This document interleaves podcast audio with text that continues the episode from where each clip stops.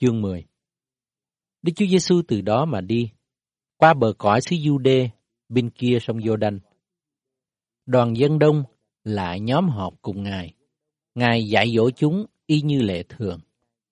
Các người Pha-ri-si bèn đến gần hỏi để thử Ngài rằng, người nam có phép đẻ vợ mình chăng? Ngài trả lời rằng, vậy chứ Môsê dạy các ngươi điều chi?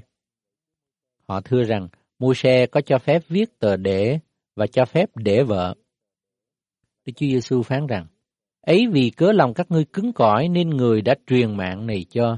Nhưng từ lúc đầu sáng thế, Đức Chúa Trời làm ra một người nam và một người nữ.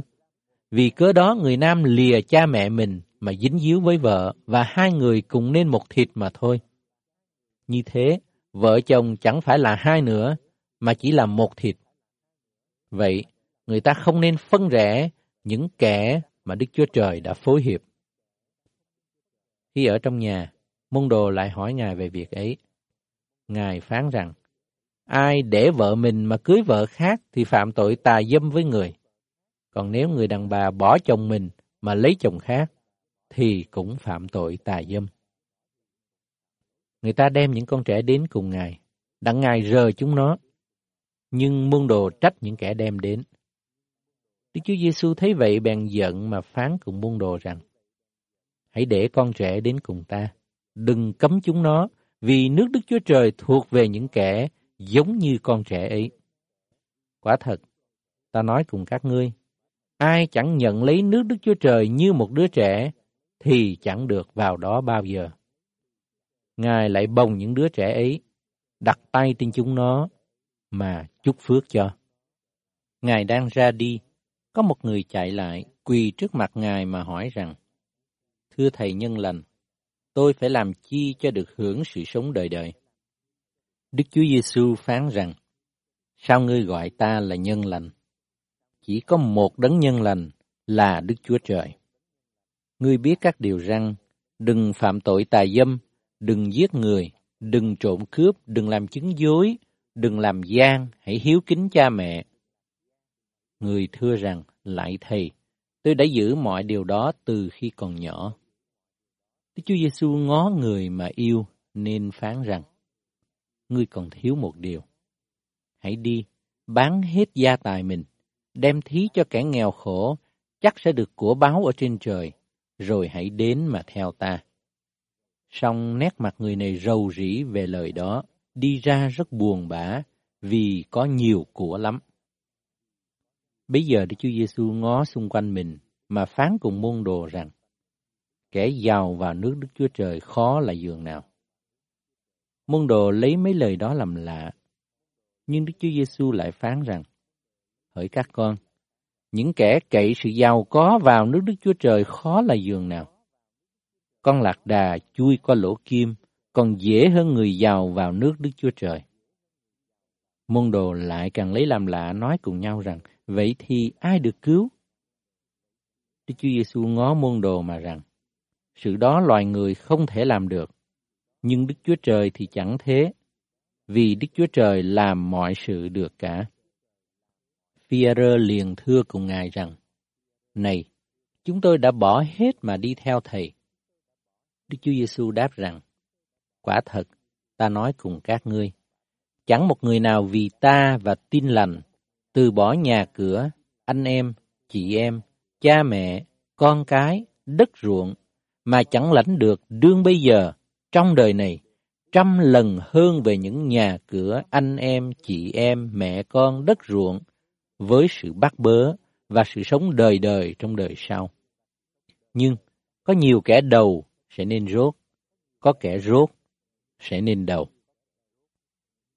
Đức Chúa Giêsu và môn đồ đương đi đường lên thành Giêrusalem, Ngài thì đi trước. Các môn đồ thất kinh và những người đi theo đều sợ hãi. Ngài lại kèm mười hai sứ đồ đi cùng mình mà phán về những việc phải xảy đến cho mình rằng, này, chúng ta lên thành Giêrusalem. Con người sẽ bị nộp cho các thầy tế lễ cả cùng các thầy thông giáo. Họ sẽ định Ngài phải bị tử hình và giao Ngài cho dân ngoại. Người ta sẽ nhạo báng Ngài, nhổ trên Ngài, đánh đập Ngài mà giết đi. Sau ba ngày, Ngài sẽ sống lại.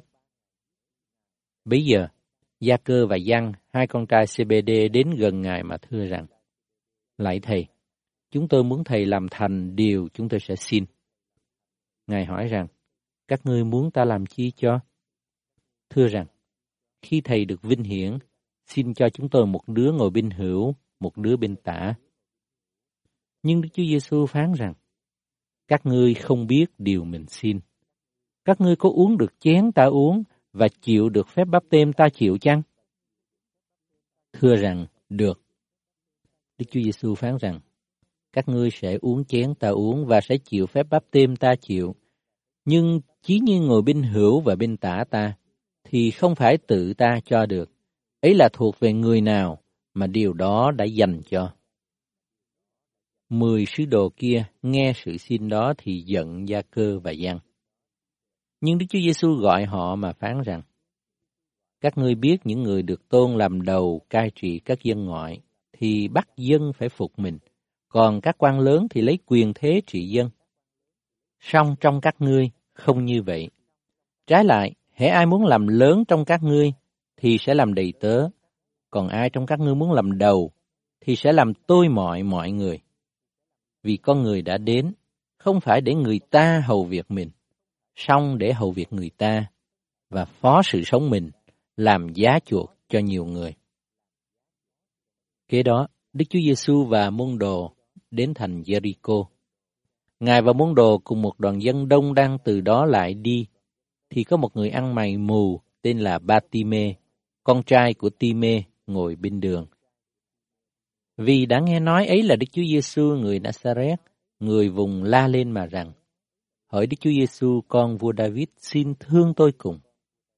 Có nhiều kẻ rầy người biểu nín đi, song người lại kêu lớn hơn nữa rằng, hỡi con vua David, xin thương tôi cùng. Đức Chúa Giêsu dừng lại phán rằng, hãy kêu người đến. Chúng kêu người mù đến mà nói rằng, hãy vững lòng, đứng dậy, Ngài gọi ngươi. Người mù bỏ áo ngoài bước tới đến cùng Đức Chúa Giêsu. Đức Chúa Giêsu bèn cất tiếng phán rằng, ngươi muốn ta làm chi cho ngươi? Người mù thưa rằng, lạy Thầy, xin cho tôi được sáng mắt. Đức Chúa Giêsu phán, đi đi, đức tin ngươi đã chữa lành ngươi rồi. Tức thì người mù được sáng mắt và đi theo Đức Chúa Giêsu trên đường.